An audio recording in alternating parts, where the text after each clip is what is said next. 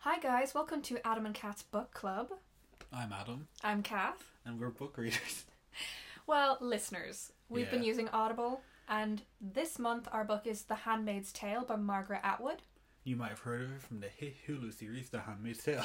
And in our research about her, we actually found out that there was like several operas and a movie in 1990 about this book. But, Like, none of it was reviewed that well, so yeah, I mean, I didn't really look into it, but I'm also surprised. I feel like that kind of stuff would have popped up before, or maybe I just wasn't in the loop. But No, uh, it's, too- interesting. It's too feminist.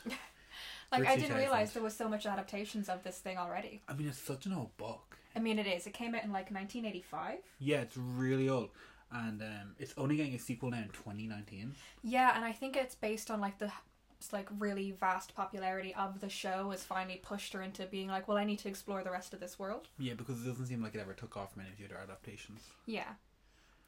But yeah, so we've been listening to it on Audible. We're not sponsored. Yeah, I finished it about I finished it on the 15th of March. When did you finish it? Last night. Last night. Yeah, But that's when I you had finished it. been watching the show. Yeah, okay. We're not doing an adaptation review. We're just doing a book review.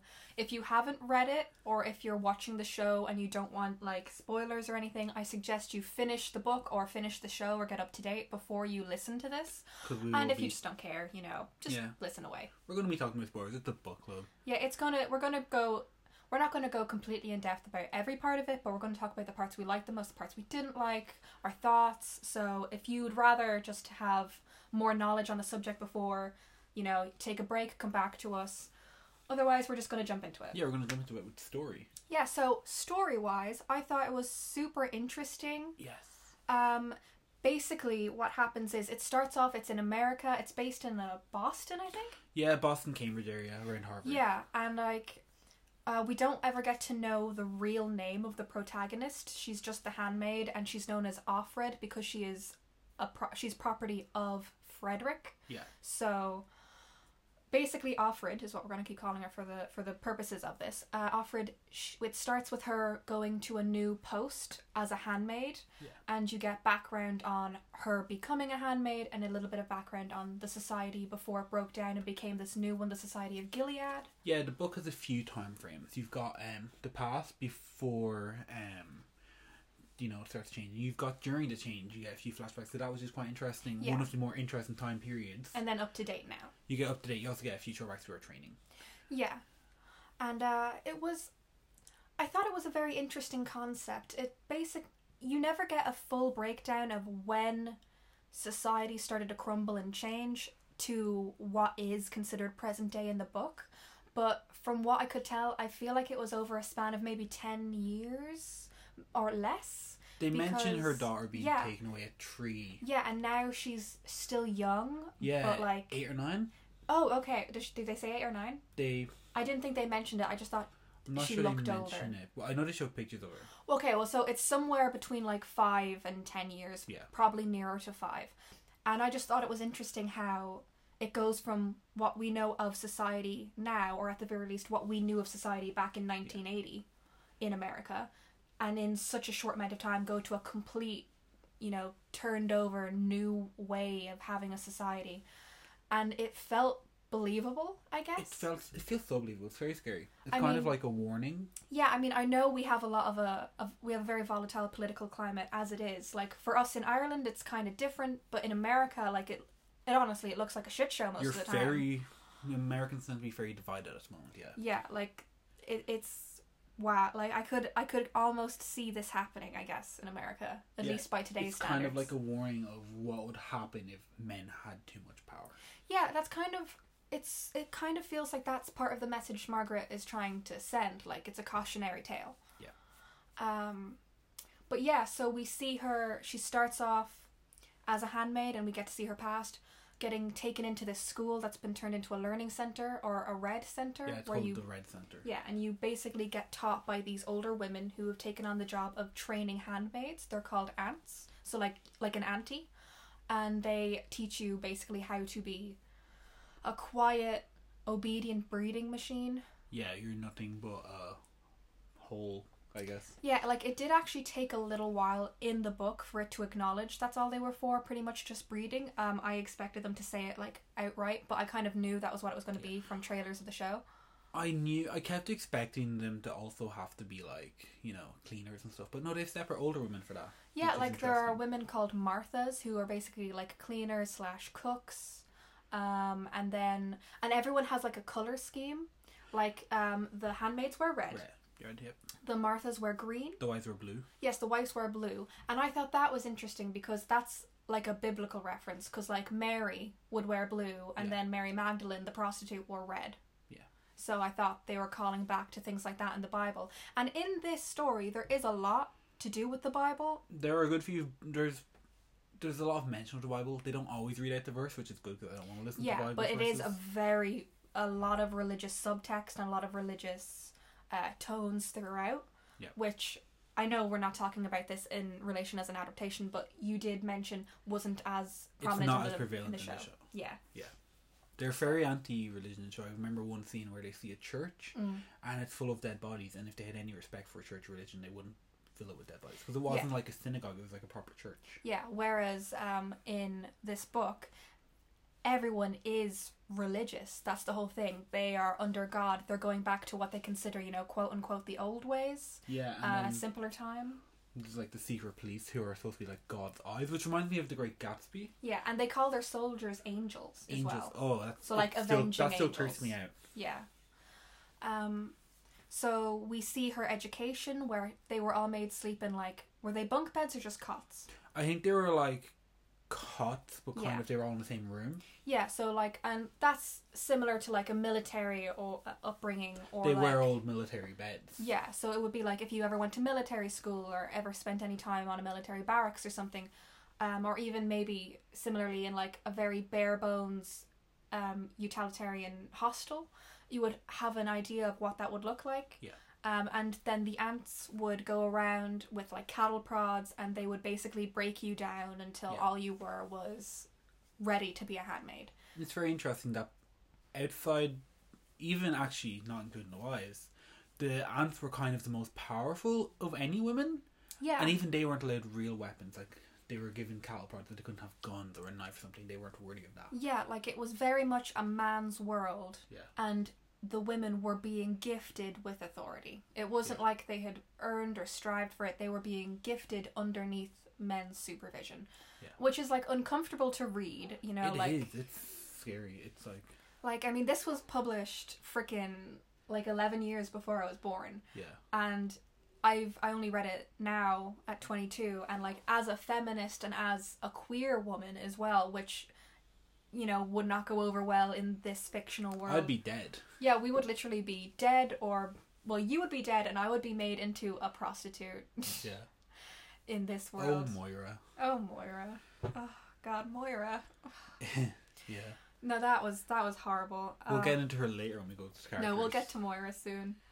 But uh, it was very, it was, I wouldn't say it was hurtful to read. Uh, I would say it was uncomfortable, but I actually, I still thoroughly enjoyed the book because it's it very was. striking to me that something that was written in 1985 can feel so modern. Yeah, like it really spoke to me now, like in today's political climate. I and feel just like the it's way it is something now. that could have been written now. Yeah, for sure. And so that's why I feel like the sequel coming out this year is like it's going to be very interesting. it's going to be interesting, and it's not going to feel like years apart. It's going to feel like just a direct sequel. Well, yeah. It is set 15 years apart because, you know, it's supposed It to be. is, yeah, I, no. I wonder what, if, if that means it's set in the early 2000s. What years it's supposed to be set in? I'm not sure, to be honest. I feel like They part had of it was computers. a bit. Yeah, I feel like a part of it was made a bit more futuristic because Yeah. they had all that digital money, and that was the only way to do it. Yeah. So Well, that was because just like they bank switched cards, I think. over, yeah, Yeah. they switched over. They did have bank cards, but that was that became like the only way to use your money was just bank cards. Yeah. So I guess with that modernization, maybe it was set a bit in the future, or maybe it was just set when it was, but slightly more advanced. Yeah. Oh my god. That that bank card period, like what a scene. You're just like Mm. what a chapter. She's like, okay, well I'm gonna go use my bank. Oh, it's not working. Tries Yeah. to call the police. Oh, that's not working because so many people are then calling to find out. Yeah. She goes to work. She gets fired. Women aren't allowed to work anymore. Like what a quick period. That was one of the flashbacks. Yeah. um and it was like that was very hard to read because it, to be honest if someone did freeze all of your assets that you didn't have physically with you. I mean, people can do that now. Yeah. That does happen now. And imagine just because you're a woman, or because you're a gay man, or because you're not a religious person or of a different religion, and they all just decide to freeze all of your assets Or give them over to your husband. It's or just give like- them just to like your husband or something, and that's the only way you can ever use them. And like, yeah, That would you're be lucky if you have an terrifying. alright husband. Yeah, that would be so scary. And like I But, um, cannot imagine that because I personally I don't like having cash on me much. I don't really like having cuz if I lose cash, it's gone whereas I can stop my bank card, you know? So like that really hit me cuz it just made me think god, like if I just had everything in my savings just completely stripped away from me in one go, What imagine bothers that. me is there are a few weeks of like, yes, the government's gone, Mm. but they're not doing all this. They're not going that far yet. Yeah. And then in one day, women's bank accounts gone, women's jobs gone. And like that's freaky cuz basically what they had was a government shutdown. Yeah. And then suddenly all this crazy, awful shit was happening. And like America this year just had a government shutdown. Yeah. They so, like lied and said it was like to do with, um I believe Middle Eastern like terrorism.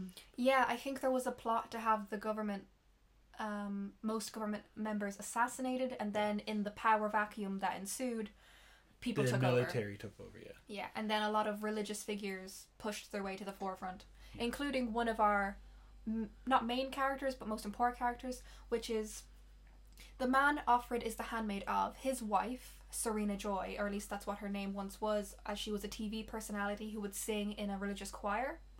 She later chose to become a political speaker pushing religious values and, you know, the nuclear family value and stuff Think like of that. a feminist and then think of the opposite of a feminist activist. Think of a woman who describes herself as a Meninist. yeah. Yeah. A religious Meninist who feels like women should serve their. Hu- Have you ever watched Girl Defined? No. Think of girl defined, but like wrinkly and um, on TV instead of YouTube. Um, if any of you listening have seen Girl Defined, I'm sorry. Um, I cannot use that pain for you. Um, but basically, that's that's always kind of what came into my head. This is what girl defined would be in this in this uh, society. But uh, so yeah, so basically, she pushes for traditional marriage and she pushes for the society of Gilead taking shape as it is, which is like all the men in charge, all the women are subservient, but there are different levels to subservience for the women. Yeah.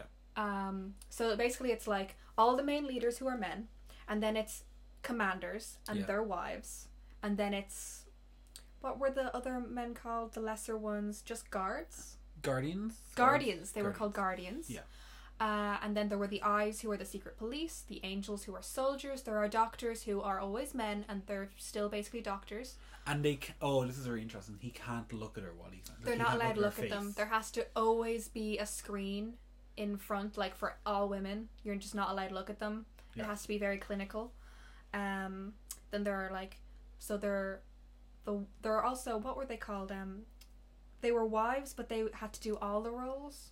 um, not unwoman. Um, econo No. wives. Unwomen were oh econo wives. That's Yeah. what it was. The unwomen are the women who live out in the polluted Colonies. wastelands in the colonies. Yeah, Yeah. because they're the one they're, uh, they're the ones who are exposed to like disease and pollution. they and, can't have babies. Yeah, they're all like infertile. But then even then, there's a funeral procession for a woman who was an econo wife who had Yeah. a baby, and then that baby like was deformed. I think it was deformed. Yeah. yeah, So basically, it's like there are the wives of high-ranking officials and commanders. They wear blue. They are basically important women. They go for parties with other important women, and they. That's kind of it, though. That's sort of their role. They don't really do anything outside of that, at least politically, from what I read. Yeah. Uh, they wear blue. Then there are their Marthas, who are basically kitchen women and cleaners. Did they say what color the aunts were? The ants, I thought they wore beige or grey. Maybe. At least I feel like that's what they were I wearing. just picked you in my head wearing white for some reason. Maybe. Hmm. Uh, I actually, I never really thought of it. I always thought like beige, khaki coloured stuff. Like But I could totally be wrong. basic colors, you know. I like I personally can't remember, but uh, I'm sure like we can Google it. I'm sure they had a color.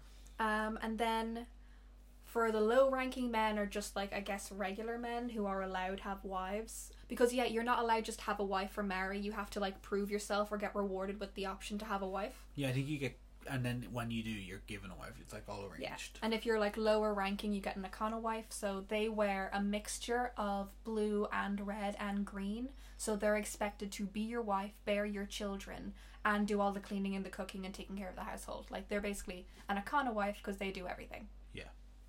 And then there's the handmaids who only go to high ranking officials. They they can have more than one handmaid. Yeah. Handmaids are basically they just they're just breeders. They go to market, they pick up food, they come back, they bear children. Yeah. I think is it just once a month they have to do a breeding ceremony on their most fertile day? Yeah, I believe it's during their fertile period, and then like there's he reads from the Bible, and then they go. yeah. to Like do- they read from the Bible. It's all very much all Religious. biblical. He specifically reads Bible. Um, there's a Bible story kind of similar to this where um there is a woman I can't remember her name who can't have a child, Yeah. Mm-hmm. so she begs her husband to sleep with her maiden to have them to get a child that way. Yeah. And well, it's obvious why they're reading that story is because that's what yeah, they're because doing. that's what they're basically. doing. And um, during that ceremony, he has sex with both of them, right? Well, it's kind of supposed to be that the spiritual connection is with his wife, while the Yeah. physical one is with the. The handmaid. so the handmaid like lies in the wife's lap. Yeah. So sh- he's kind of like trusting and looking at his wife. Yeah. Like it's all very. It's creepy. It's creepy. and it's upsetting to read and like it oh god it's just Because it is rape.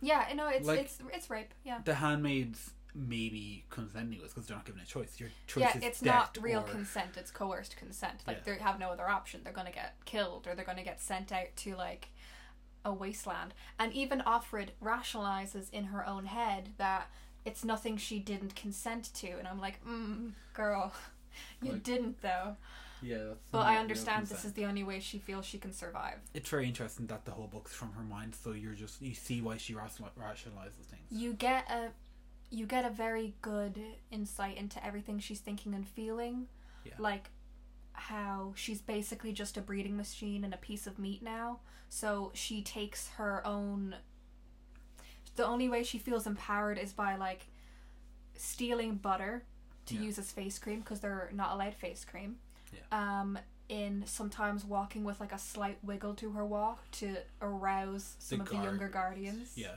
yeah. Like and this is like stuff that could get her killed.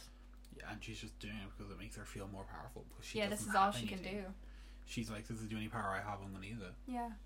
What did you think of the relationship between the commander and Alfred?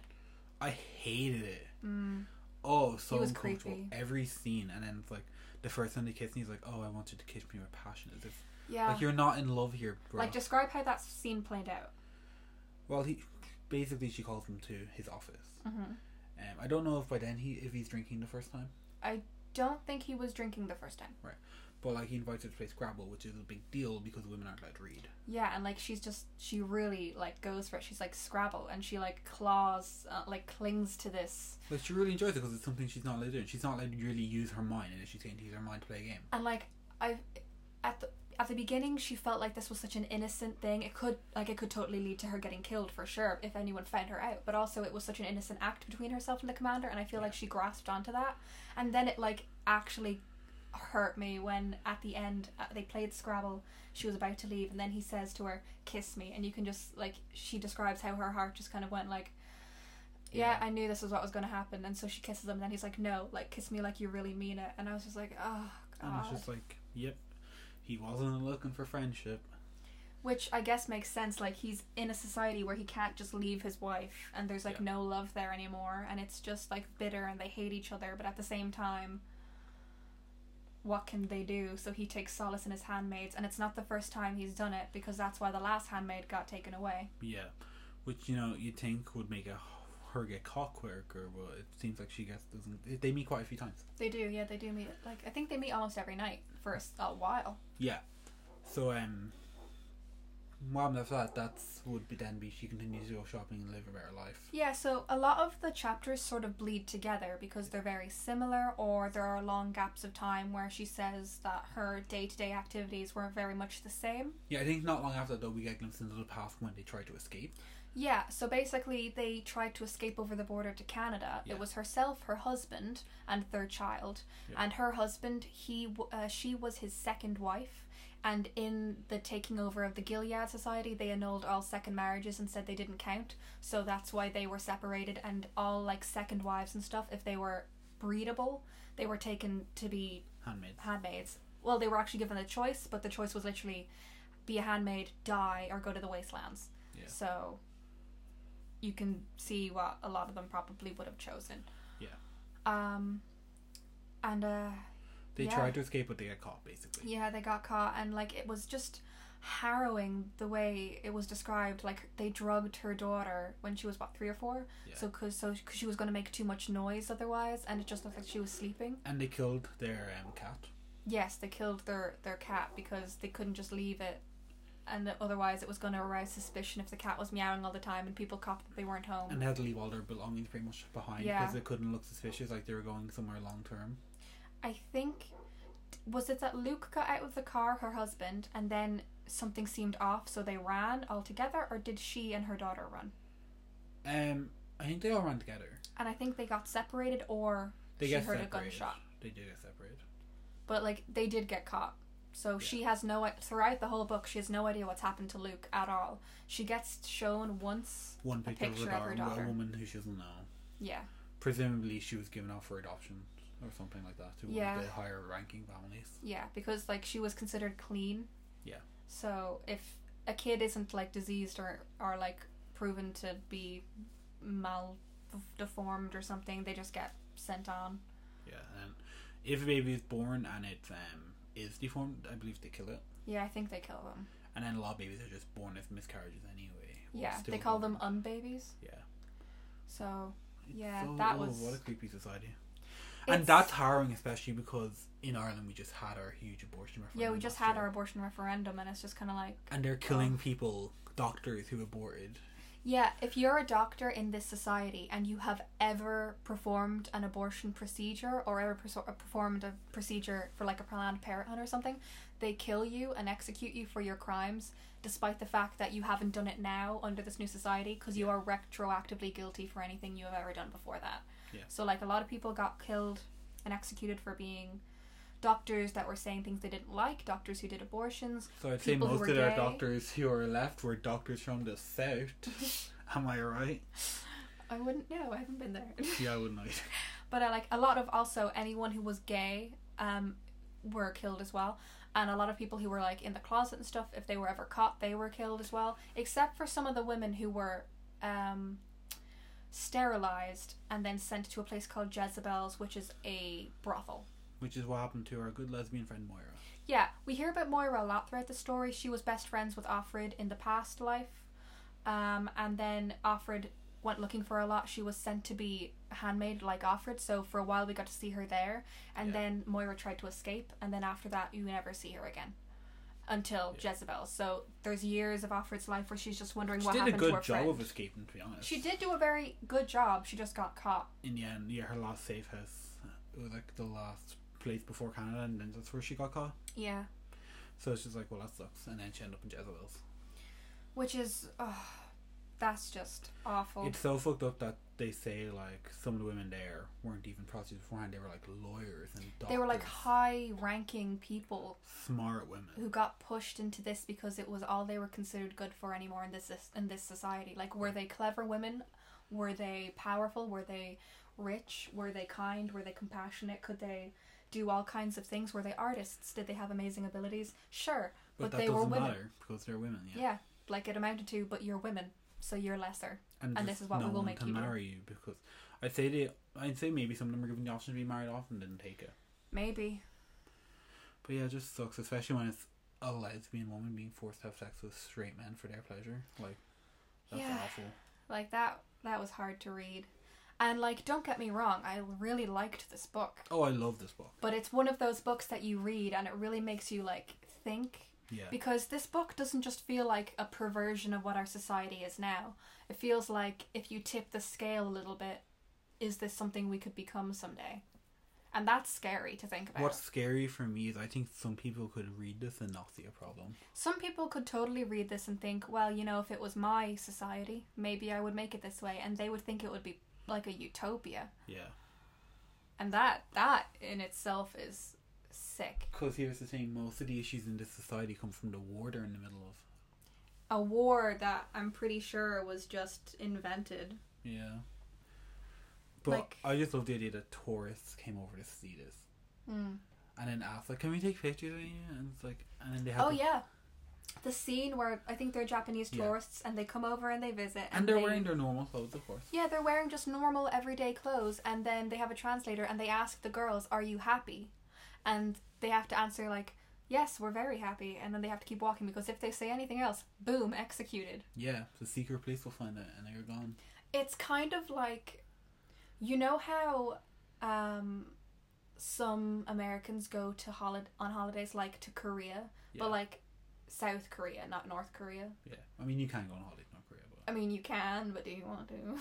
because what if they No. ask, "Hey, are you happy?" and they're like, "Of course I am. My supreme leader makes me happy every day." It feels like a flip of that. Like Yeah. you have these Asian tourists coming over, and they're the ones in a free and liberated society. It kind of makes me think of when um, Americans might go to a predominantly Muslim country where women usually Yeah, yeah. wear like bodies, clothes that will Like cover their wearing body. like uh, a hijab or like a burqa or like a Yeah. a niqab. I think they're called as well. The ones that they yeah they cover up their bodies though, and then there are Americans going around in like bikinis to the beach and stuff, and it's Mm. just like an interesting thing to see Americans be the ones now who are covered up while foreign people are coming in wearing whatever they want because Yeah. they're in free countries and oh, I just like why would you go to a war torn country though on holidays? Like, where are these Japanese tourists at?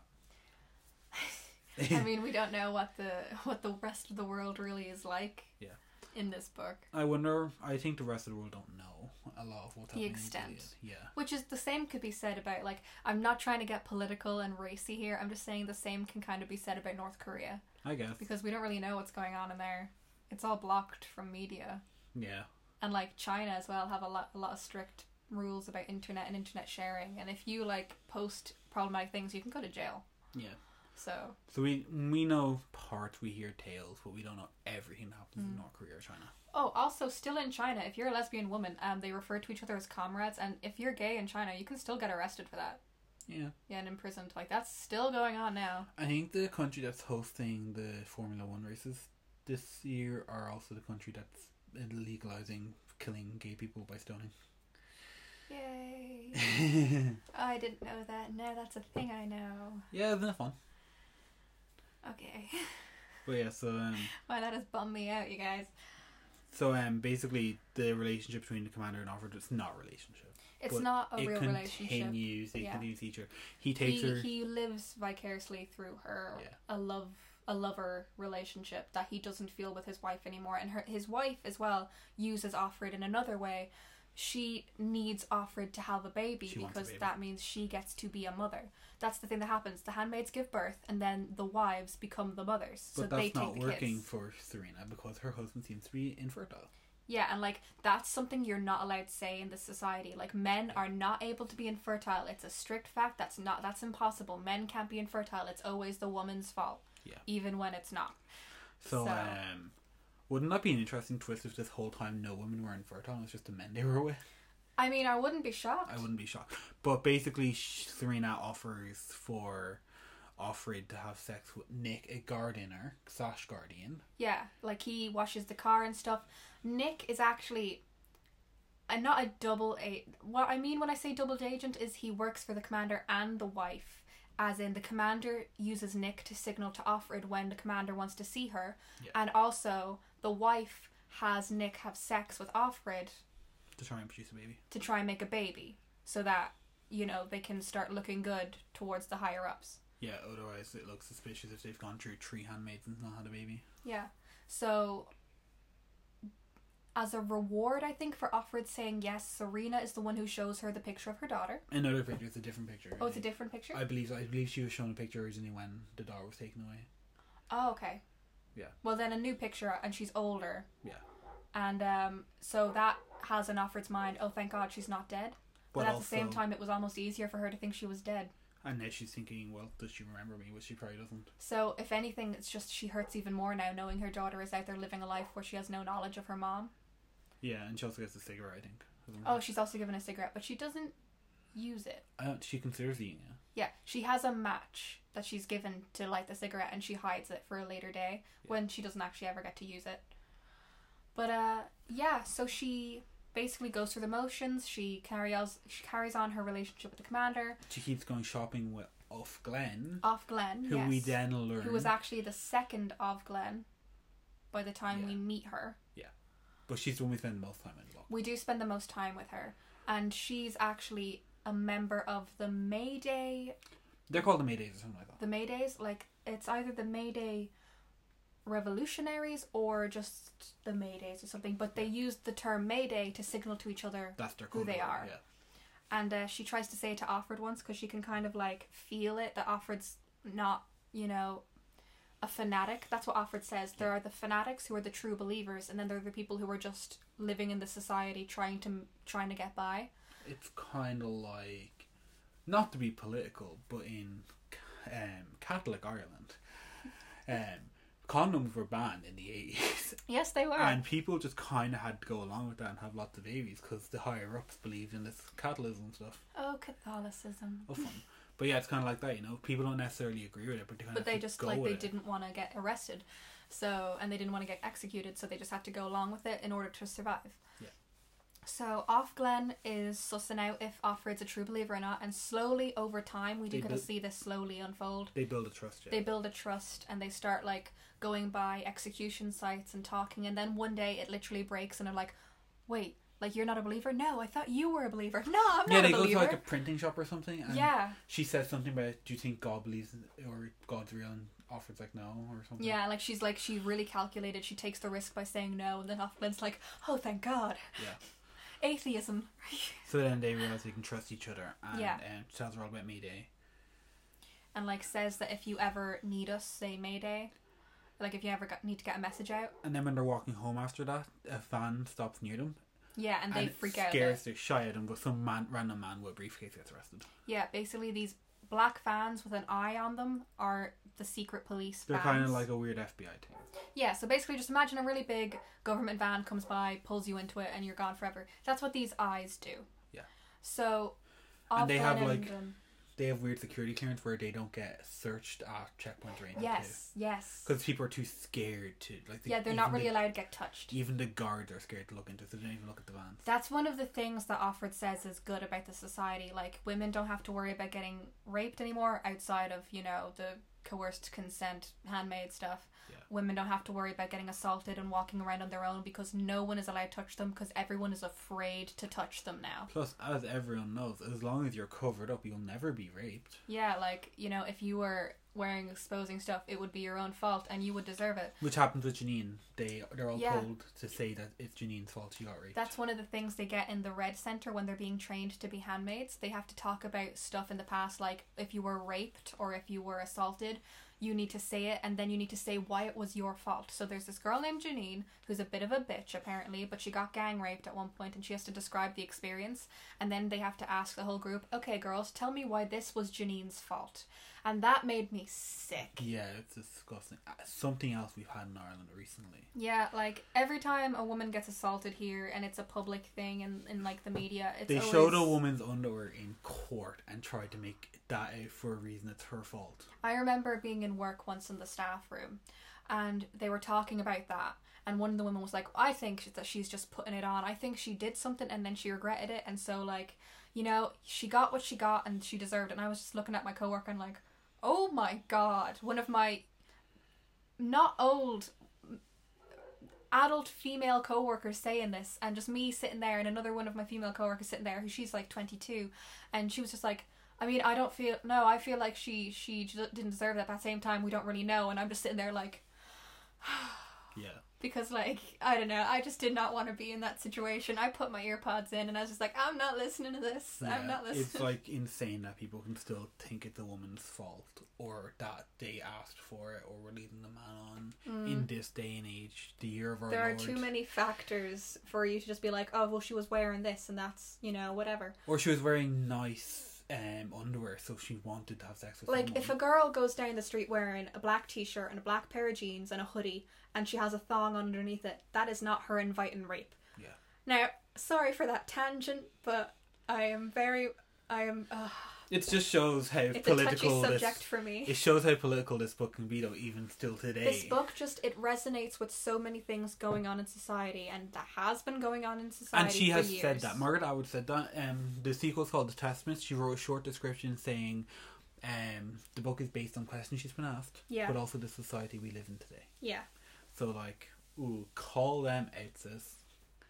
Like she's eight years old, and this is the sass she's given it. Like Margaret yes. Atwood though is a freaking badass because oh my god, she was born in like 1939, right? And she went to oh, a, a, a university in Canada. I can't remember the name of it though. But then she also went to Harvard. In Yeah, America. then she went to Harvard and she's released I don't even know the number of combined works she's released, but she's released like 17 books of poetry, 16 novels, 10 non fiction novels, 8 short fiction novels, 8 children's books, and 1 graphic novel. And I'm just like, okay, slow the fuck down, please. But also, she's in her 80s, so she's had time. But Yeah, oh my she- god. She didn't do this fast. She did this over time. But yeah, she's gotten loads of awards too. Like, like, she's such a of all the talented person. frickin' big dick energy bibliographies you could have out there, Margaret Atwood has the most serious one I have ever fucking seen. It's definitely inspired me to go back and read other works by her. I am like, oh my god, Margaret Atwood is like my god now. Yeah. But you know, whatever. That's She's all. just a cool lady. But so back to the story. Back to the story. I'm sorry, we're getting so off topic here. This is going to be a long episode. There's a lo- this book. Okay, compared to our last book club, which was a book that was like 20 hours long, this book is only 10 hours long to listen to. But there's just so much that resonates and connects to it, and it's like yeah, you I have just to love go. the little details too, like um when people are hung up, they Yeah. they don't usually put words there, they put pictures of the events. Like, because the you're not fetus. allowed to have words. Having words gives you too much power. Yeah, they women want aren't you supposed to be able to illiterate. read. Yeah, they want you to be illiterate so that you can't like form sentences on your own, Yeah. like connect with other people and send messages. Like it all has to be word of mouth, and if it's word of mouth, you have to meet, and if you meet, you can get caught. Yeah. So that's like it's a very oh, the control and the grip that this society has on everyone in it is just ironclad and intense and fascinating to read. Ah, it was just it was great and it was really interesting. So that's my point. The supermarkets have pictures Yeah, the, of the, food they supermarkets sell. and pictures. Mm-hmm. Instead of instead of having the name of what they sell, all their tokens they don't have money anymore. They have tokens with pictures for what you can exchange for them. Yeah, like you're not allowed to have cash anymore. It's all a token and exchange. It's like a barter system. So like could be pictures of eggs or steak. Yeah. like it's basically like someone took like play tokens out of like a little kid's shop toy and exchanged those instead of money because money is worthless now. And women shouldn't be like around carrying mon- money because what if they don't buy the thing they're supposed to buy with it? Exactly. So that's why it's tokens. Yeah. Um, it's interesting. There is allegedly a black market, but we never see it. Yeah, there's allegedly a black market. We never get to see the black market, but we do get to see black market things like how Nick has cigarettes. Yeah, and, And so does how- Serena. yeah, Serena has cigarettes too, and she smuggles cigarettes in, and how um, you could just certain things people have, and you know there was a crazy way for them to get them. Like Yeah. books and libraries are not a thing anymore. A lot of stuff is just burned or blacked out and gotten rid of in this kind of society because they don't want you to get anything. And there's also a lot of revised works, so it's like, oh, this is totally Great Expectations, but it's all about being a good wife to your husband because they changed everything about it, and that's what it's about now. Um, so like the commander would have books and magazines, like women's magazines you would see in like a hairdresser's or something, and he lets Offred read one, and she like devours it, like she goes over the whole thing. Yeah, I think was it Vogue, I think it might have been a Vogue. but I just love how it's real magazines anyway. So stuff she probably, if she had any interest in it years ago, would have already seen it and read it. Yeah. Or stuff doesn't matter because like, what if Kim Kardashian was in it? Well, Kim Kardashian ain't living in this society. No, no, she not. But uh, yeah, so the commander and Offred have their secret meetings. Um, Offred and the wife have their collusion for her to get pregnant. So she goes and sleeps with Nick one night. But then her and Nick just keep sleeping together for a while, not for any real love reason. It's just because that's a connection that they have together. Yeah. That's one thing they can do. She s- suspects that Nick might either be a secret police member or he could be a member of the resistance, and she never really knows Yeah, she until doesn't with Men in the figure that Book. out. I mean, But even then, it's not. we'll confirmed. get to the end of the book, but like even then, you don't know for sure if he was lying or telling the truth. Yeah. So as that's going on, there are also these public rallies that you have to go to. All the wives, all the daughters, all the handmaids. Do the Marthas have to go? I don't know. I feel like everyone has to go. All the women have to. Go. Uh, yeah, all the women basically have to go, and so all the handmaids have to kneel on cushions or on the ground in the in front of the stage, and then all the like wives and stuff get comfortable chairs and stuff, and the Econo wives get like these uncomfortable chairs, but they get to like sit on a chair, and so that's for like public announcements and public executions and, also, like, marriages. marriages, yeah. So they basically pair off these really young girls in white. Yeah, daughters wear white because they're pure and virginal. Yeah. Um, and they wear veils. Imagine the twist if one of the girls was her daughter getting married. Oh, I would die. Oh, that would. Oh but that my doesn't God. happen. That doesn't happen. Sorry, we're just speculating. We're just like, oh my god, this is the perfect Handmaid's fanfiction story. we were could reading write. lists of books to have good twists, and I'm just adding twists to everything. Yeah, in my sorry, we were head. looking at books to read next after this, but like Yeah. we'll, we'll get to that at the end of the episode. Yeah, but um, so yeah, they are here for a marriage and then an execution. Yeah, so in some of the executions, a lot of the time it is just people getting hanged, um, which is you know fair enough. But they all and like they make everyone watch, like they make you watch. They and used if you to don't watch, say why they were being hanged, but then they realized that led to repeat crimes or yeah, copycat like killers. if you knew what they were doing, then some people would be like emboldened to do it as well, despite the fact they just saw the person get killed for it. So now they just do it. Yeah, so they just have to hang them, and then the women have to hold on to the rope to like signal they're okay with it or whatever. Like the handmaids have to, Yeah. which is interesting. But then, um, for a rapist, Mm. which is what they say this person is, Yeah.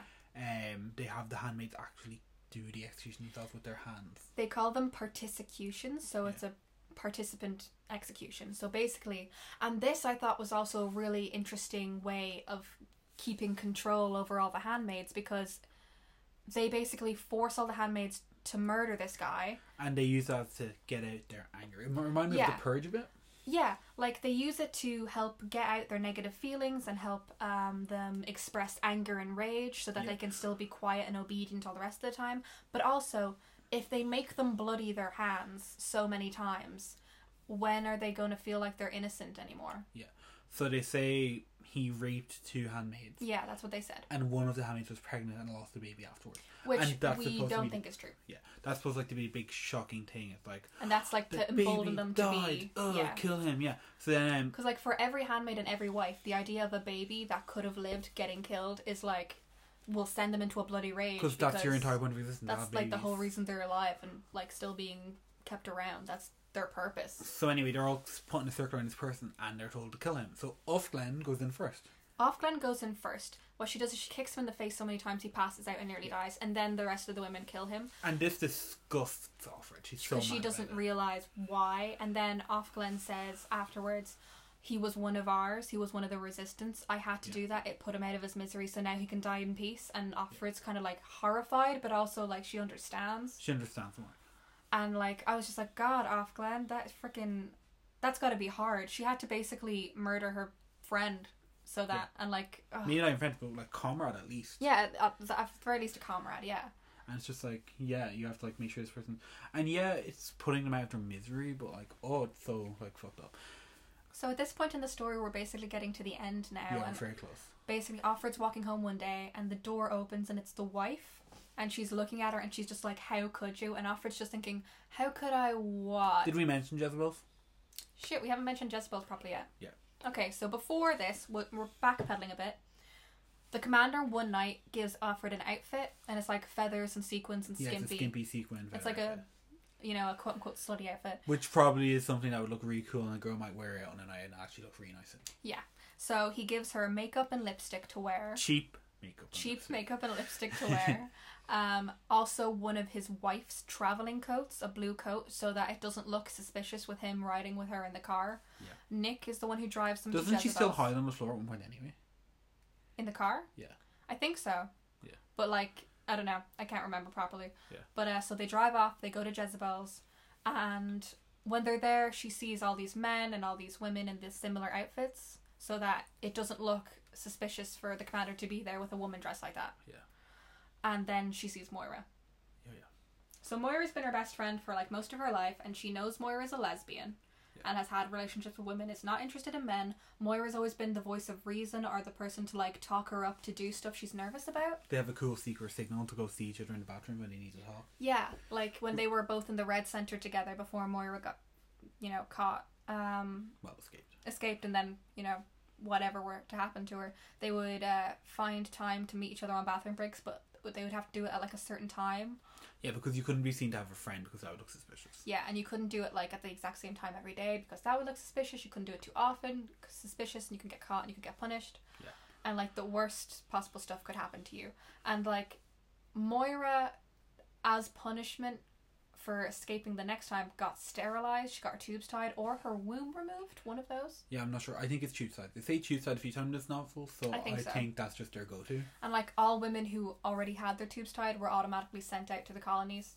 Yeah. Like no matter what, like politically they could offer, they were already sent out because they were considered useless. Um, including uh, our main character's mom. We Yeah. see videos of her in the colonies, like looking dirty and sick. Yeah, because the colonies are like filthy. Yeah, she was like a feminist um, Activist. activist in the previous life, and then once Gilead, the society took over, she just you know ousted and got put into the colonies, and that was hard for Offer to see videos of her own mother being mistreated in like a wasteland. But yeah, so Moira, um, they meet in the bathroom.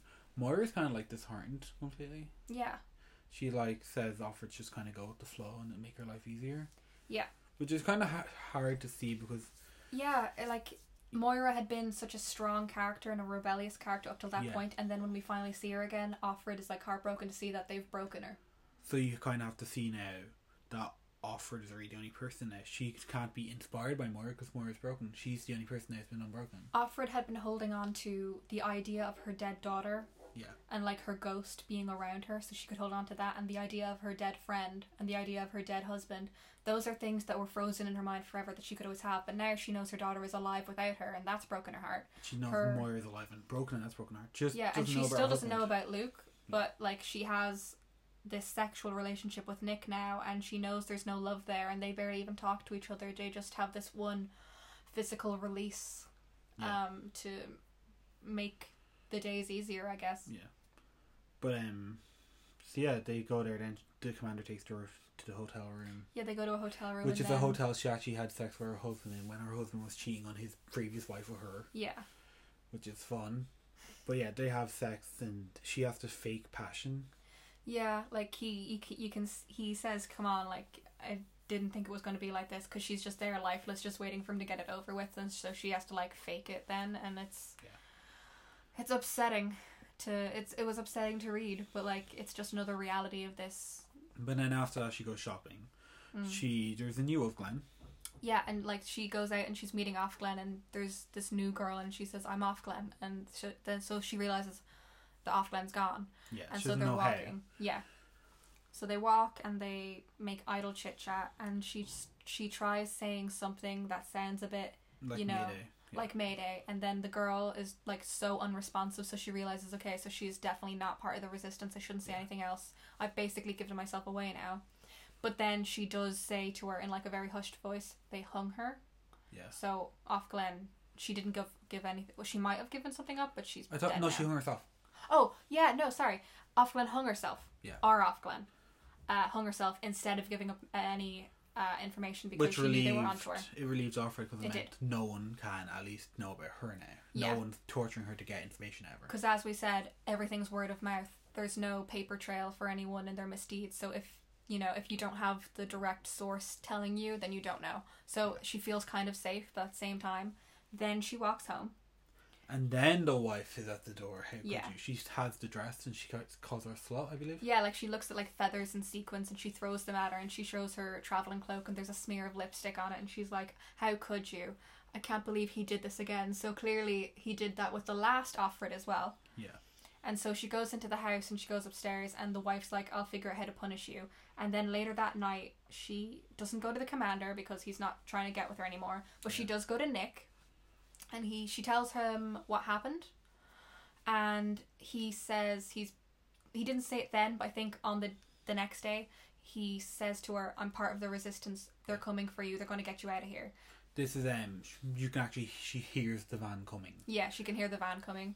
Yeah. And um, so two men come in, and she doesn't know whether or not he's he could because there's two options. He could be telling the truth. They're the resistance. Yeah. She's finally breaking out, or they could be a member of the secret police, and they're actually taking her away, and they just don't want her to struggle. What's interesting is Serena didn't call the police. Yes, Serena didn't call. The commander didn't call. They both look very shocked. Serena seemed to still want the baby at least. Yeah, she still wanted any baby that might be coming, and she So the wanted to punish commander- her herself. Yeah. Commander demanded a warrant. Yeah. And Serena wanted to know what crime she did. Yeah. So what they say is that they she betrayed Secrets of the government. secrets of the government. So then automatically the commander looks really worried and Serena looks disgusted with her and they're just like take her away. Yeah. And so that's where the story ends. The book doesn't end there, but that's where the story of Offred ends. It's just her leaving and it's all very uncertain.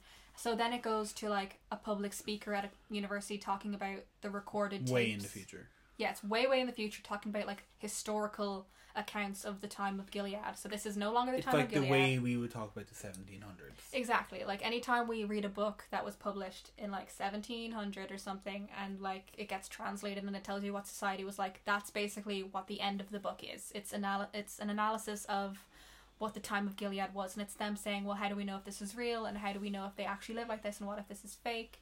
But there are a lot of other different accounts about the time of Gilead. Fun to see it still being questioned 200 years in the future. Yeah, so like we don't know if it's real or not, and this is at and the the whole s- the Handmaid's Tale is actually a book transcribed from tapes. Yeah. So they don't uh, we don't know if names were changed for like secrecy, or we don't know other th- stuff. But uh, and we don't, and that's why it's kind of in a weird order. You're not sure exactly. yeah, what the that's order kind is. of why it's in a strange order as well. Yeah. Like I know we were going all over the place saying different bits of the story, but that's what the book is like. Yeah, There's we- no set linear timeline.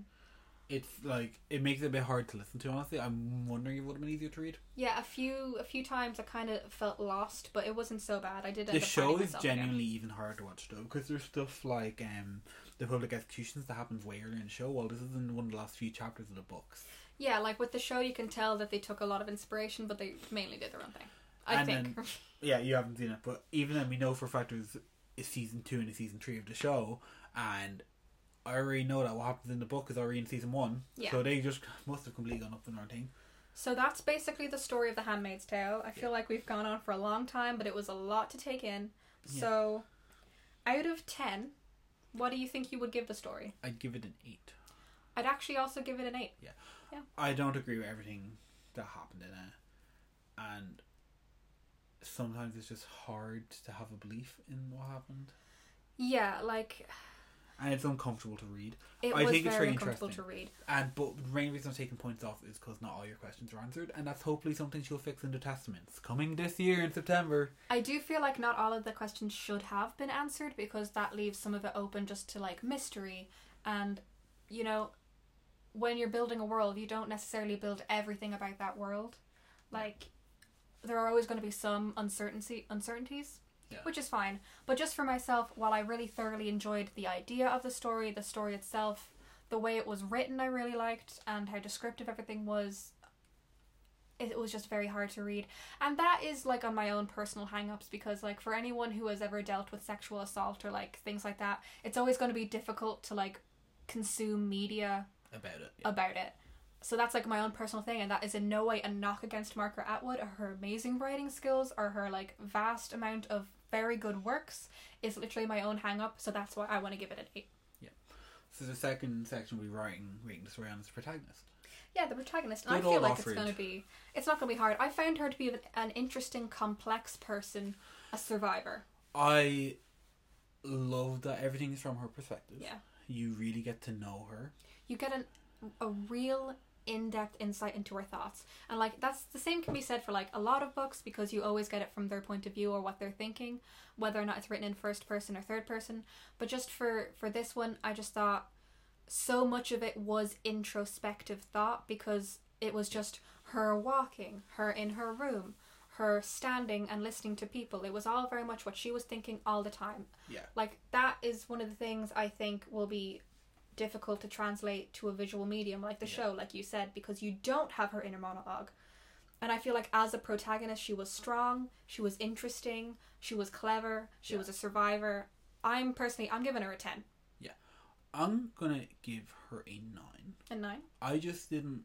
Sometimes I feel like she would go back and forth in decisions a lot or change her mind very quickly. And Mm. I just didn't always agree with either how she, what decision she came to in the end between Yeah. her options. And then sometimes I'm just like, okay, we get it. You're thinking of what to do with the maths. You've gone through like 50 options in your head now. Just fucking, you're not gonna do anything anyway. I do understand your frustration with that. Like, I personally found it to be how I probably would have ended up thinking, like Yeah. going over the option over and over and over again, because in this is a life or death situation. Like, literally, what you do with this one match is a life or death decision, and that's why I felt like it was appropriate for her to think that way. But I do understand why it was frustrating, and Yeah. I I did sometimes get repetitive. I will admit. Yeah. So, will we give it then an eight? well, 9.5. Oh, and I'm okay. Yeah, no, nine point five. That's fine. Yeah. So the next thing we need to talk about is the characters as a whole. And I have words. Oh, go ahead. I am ready. Right, so you get some really good characters. Yeah. But then they're kind of broken. You get Moira. She's really interesting. You really, you get to know about her as a strong person. And it's awesome that she's queer. But then you know she gets broken down. Mm-hmm. She's not the same anymore. She thinks you should just you know, you know let whatever's happening happen, and that sucks to see. But you know it's character growth. It's interesting. Another thing I do love about Margaret Atwood's portrayal of Moira is she just shows her as a woman. Yeah, She's just a woman, and yes, she's a lesbian, but she's just a person. she's a yeah. And like, to be born in 1939 and to have progressive views like that, and to be like, "Fuck you! I know this is legit. This is fine. This is just people being people." And like, thank you, Margaret. Yeah, it's Go, so cool. Margaret. Like how many people from 1939 would support lesbians or Like I recently finished watching Mad Men and they all fucking hated the gays. So or even um, gay people, or even the idea of feminism wouldn't have been popular in Yeah. 1939, which is the time she grew up in. Even then, I consider my grandmother very progressive, yeah, but same. even then, me and her would have some issues over certain things. Just and she'd just be like, "Well, it's just a sign of my time," you know. yeah, like I consider my grandmother to be a very progressive woman, but there are some things that I feel like I wouldn't want to tell her. Yeah, or even just things that you just know you're gonna agree not agree on, so you Mhm. just don't want to even talk to them about it because Yeah. it's just gonna hurt. Like, it's never really something serious. Like my mother, would- my grandmother would have, wouldn't have an issue with trans rights or anything like that, Mm. but it's just like little things, and it's like, eh, I don't agree on that, and I just don't want to talk Yeah. about it. But um, yeah. So Margaret Atwood, awesome. It's so cool that she like supports all stuff from the time that she was alive. It's like she's eighty years old now Yeah. like it's just c- it's like cool but one i think a big weakness for the characters in this book Mm. is we have such a strong protagonist who we spend most of our time with Yeah, like all of the characters around her kind of blend together, not Yeah. because they're not written well, just because the protagonist themselves is just so much of a big personality. and often she doesn't, she doesn't get to talk to people that often like Yeah, she doesn't really get to socialize, so we It's don't get so to see as much long. of them as we want. it's so long before her and of, of Glenn start trusting each other in Yeah. the first place you get a little bit of um, a few characters in the red center Yeah. you get more about moira then too um the commander is i am a commander and i'm using you for sex Pretty much like the commander just seems like a sad, lonely man. yeah which no, love he is, marriage. and that's but like we're i It's- want to say that the characters were good and that the characters were interesting and well developed but we didn't have enough time with them to Yeah. fully get all of that for ourselves i just think they lack depth i feel like she probably had entire like maps about the personalities of these people but knew in the context of the story we were never going to get all of that because Yeah. Offred was never going to get all of that from for it's herself something that would probably be fun to explore if we were like back doing our leaving cert and it was this was a book we had for English yeah because there were essays like that for um like the Great Gatsby. It's like you don't learn a lot about Daisy, like, Yeah. But like here, write an essay on what you think her personality is like. Exactly. Like I personally I would give the other characters like a 6 Yeah. from what we get from them, not from what I believe they are. I'd give them a six from what I get from, but you can't write a book without having more depth to your characters than that. Yeah. So like I'm sure it's there, and she probably has little hints to it that might be hard to pick up. Like I'm convinced she's has like entire lives completely thought out in her head for all these other characters. It's just a case of in the If context we were of the offered- story. and we were having these interactions, we never would have gotten all that from them. Yeah, like for um Serena, there's probably been years and years of trying to have babies for these new people. Yeah. like they're tired, but like all you get is Serena's kind of a bitch. Yeah, basically. Like we have Serena being um, a public speaker for like religious stuff, and then we get to see her change from okay she's got it it's not what she thought it was going to be and now she just has to live in the society because what else can she do Yeah. and i thought that was interesting i, I do did think, think, I think some of the female characters, I think Moira and Serena are interesting, yeah but and a lot of the main, ca- like Nick is nothing. nick is a nothing character but like he doesn't need to be an anything character Yeah. because all he needs to be for Offred is, an, is a distraction. That's all he has to be in her universe. So Yeah. I guess I'm going with six. Are you yeah, going with I'm gonna six? go with five. You're going to go with five, so 5.5. Yeah. And then the very last thing we need to rate on is individuality. It's so individual. I mean, for individuality, I'm giving it a freaking 10. It's a ten. It's a 10. How often do you see something where society falls and it's not an apocalypse? It's not Yeah. like zombies happened or there's been, like I guess there's a bit of a disease in it, but it doesn't kill anyone. People aren't dying. It's Mm. Yeah. not like um, it's not like Bird Box where everyone's dead. Yeah. You know, people are alive. They're being sent away by a new society. It's so interesting. It's and it's also interesting that fine, we've seen worlds with different societies. Like Game of Thrones is a different society to what we have, Mm-hmm. but they didn't have our society before that. It's interesting that there is a contrast. They had what we have, and now they don't. And it's so strongly feminist too. Yeah. Like it's just, it's great. It's like it has a really strong message. It's really different. It's just something I don't think we see a lot of. Yeah. So um, yeah, it's just like uh, it's kind of a rare story.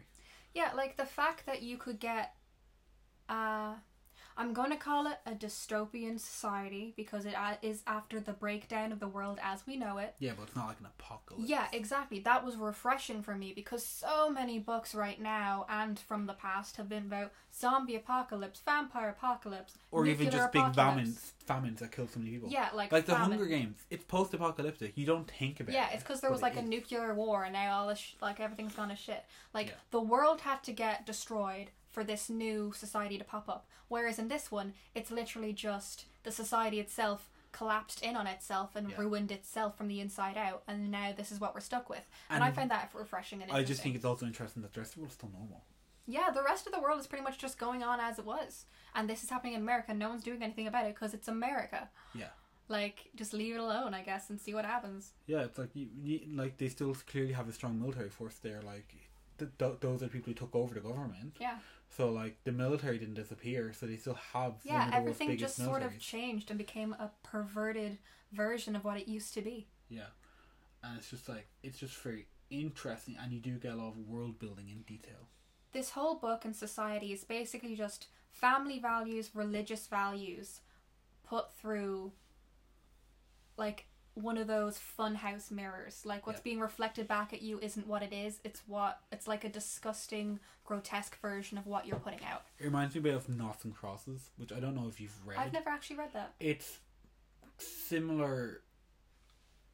It's kind of like the wor- conflict between black people and white people, and white people more racist. But in this world, black people were the people with power instead, Okay. and um, that's basically the world it explores. But similar to our world, but different. You know, Okay. it reminds me of that. It's like looking through a mirror. It's like what if? Yeah. So this is what if Mm. um women had no power and the power was taken away from them. Well, whereas Knots and Crosses is what if black people were the people in power and um they were the dominant race over. So white like a people. role reversal. Yeah. I mean that does sound interesting. I should probably give that a go. Oh, it's a great book. It's Yeah. um it's a great series. There's like four or five books in it. Is that by Mallory? Um, Blackman. Yeah. She actually wrote. I don't know if you've seen the new Doctor Who season. No, I haven't. She wrote the Rosa Parks episode for the new Doctor Who season. Yeah. Ah. Oh, it's a good episode. Okay, well now I have to. I was Oh, so excited when I, because I was watching that season as it came out every day. Yeah. It was the first um, Doctor Who season I fir- ro- watched live. Yeah. And that episode came on, and I knew it was about Rosa Parks. They'd been teasing on their twist- Twitter, and then it just came up written by Mallory Blackman, and I was like, oh my god, I haven't seen anything from her since the Knots and Crosses series. So you had a fangirl moment. yeah, I just love um, Mallory Blackman. It was one. that- It was the first book we did for English in the junior cert in school, and I Mm. Nice. just loved it. okay, so this has been The Handmaid's Tale then. I really liked it. Yeah, what did we rate that overall? We rated it at 33 out of 40, which is high. Yeah, it's a high score. That is a high score. Like, we only have four points um, we really rate books on unless it's an adaptation, In which- in which case we give it a fifth. Yeah, but like books are rarely adaptations. It's usually Yeah. the movie's the adaptation of the book. Like, if there was, like, f- there was this book I read um, called Beauty, and that was an adaptation of the story Beauty and the Beast. Yeah. So that one, if we were reviewing that, we would give that the extra criteria to mark it out of. Yeah. But for this one, this is just a standalone. This is a book that's just a woman has written. So 33 out of 40 is pretty good. Yeah, and it's something we would recommend reading if you haven't. I would yeah, like yeah, and like I mean, I know I have my own personal hang-ups, but I don't regret having read this book and some of the subject matter is hard to listen to and hard to read, but I don't and I think we know should shy it's away from it. part of it isn't spoiled for you now. I, that is true. But like, if you wanted to read this, experience it for yourself. It's a very interesting read. If And you there want to was just this- watch the show, Like we said, there were so many details. You can watch the show. You get a different story. Yeah. Because there were two now seasons that uh, just aren't based on anything that happened in Yeah. these books, as far as I know. yeah, I mean, like from what you've seen, it does kind of diverge. Yeah. Um, there are things that are in different events or things that didn't happen, like um, the Japanese tourists don't happen in the book. Yeah. Instead, you get an ambassador from Mexico who is a woman visiting. Yes. Yes. And then there's all this bullshit that she's in contact with her husband and all this stuff. Like Mm. in the book, in the show, they're definitely going through this whole story of the husband still alive and there's going to be contact with him, which is something we don't have in the book. yeah. Like I wonder what is going to come out of this sequel, and I'm excited to read it. But like, I feel like there is most likely going to be some sort of disconnect because it is set 15 years after the and Handmaid's it's a Tale. bit, it's well, it counts from three handmaids, I believe. Yeah. So it's gonna like it's called Testimonies, The testaments. the Testaments. So it's going to be testaments from all these different people. From all we know, one of these handmaids could be offered because I'd love to get more to her story. That would be interesting. But at the same time, I'm also super intrigued by the idea of different handmaids and Three their different experience. stories. Yeah, We've had the story, it's been an interesting story. I would love to hear three completely different stories, but I also wouldn't be opposed to hearing a continuation of yeah. the story. Like I'm happy to hear something of a similar nature from different people and how they saw the world. But I'm also totally down to hear more of Offred's experience and what she experienced after she left the commander's house. Yeah. So yeah, that was The Handmaid's Tale. I do recommend you read it if you want to, or experience the show, or you know there is a 1990 movie or several operas if that you are wanted to probably take those uploaded in. online somewhere as videos. There, I mean, probably like there was they were there were opera runs in like a British opera and in like a Canadian opera. And Imagine if frickin' we like listened to it and then discovered like the soundtrack's bomb and we're just going around blasting Oh, the yeah, like, Handmaid's just, like, Tale soundtrack or literally something. like oh this is rape scene number five and the remix is amazing. Oh, great. So, rape, yeah, rape, we- rape, rape, rape, rape, rape, rape. Oh my god, it'd be so fucked up. Don't make me laugh about rape. Oh, Oh, I'm sorry. wow. But um, it is fucked up. sorry, it's fucked up. But like oh my god. Um. So yeah. So Your head gets a little bit fucked up after reading this book, though. but in like a great way. Like this is like the best drug we could get. The serotonin I got from reading this book was superb. Yeah. But uh, yeah, no. So that has been our review of Margaret Atwood's book, The Handmaid's Tale. She's got a lot more works out there. If you wanted, to, like, if you are interested in her writing style, And there will Try be other a works. sequel, of course, in September. yeah, there's a sequel. There are other books that she's written that I'm sure have very interesting topics that you could give a go. She has like her bibliography is massive. There is not a book out there she's written that I imagine you wouldn't want to read. If um you enjoyed this, you can leave it a like. You can subscribe to our YouTube channel, our um page on Apple Podcasts, and our Spotify. We have a lot of different platforms that we put out our content on for all different Yeah. kinds of people because I know there are different ways you like to uh, consume media. Yeah. We do have a Twitter and we have an Instagram. They're at Adam and Cat. That's going to be linked in the description below. And um, you can definitely follow us there. You can reach out to us there to give us your thoughts on the book or suggestions for books and movies we should talk about or even queer topics for other podcasts. If you want to tell us what you thought of our review specifically, or if you want to tell us books you want us to read in the future, or movies you want us to talk about on our Film Club podcast, because we do have more of that coming out. Um, we have big movies to see in the future, and we have more Yeah. books to review in the future. The next book we're actually reviewing is The Forgotten Garden by Kate Morton. So if you would like to read that and send us your thoughts on Twitter, that would be great too. Yeah, we'd really love to hear from you from you and like anything you want to tell us, let us know. Ask us yourself if you have questions. We are so open for feedback Yeah. and we just want to know how to cater more to our audience and the people out there who are enjoying our content. Yeah. So thank you for listening. I've been Adam. And I've been Kat. Bye bye. Bye.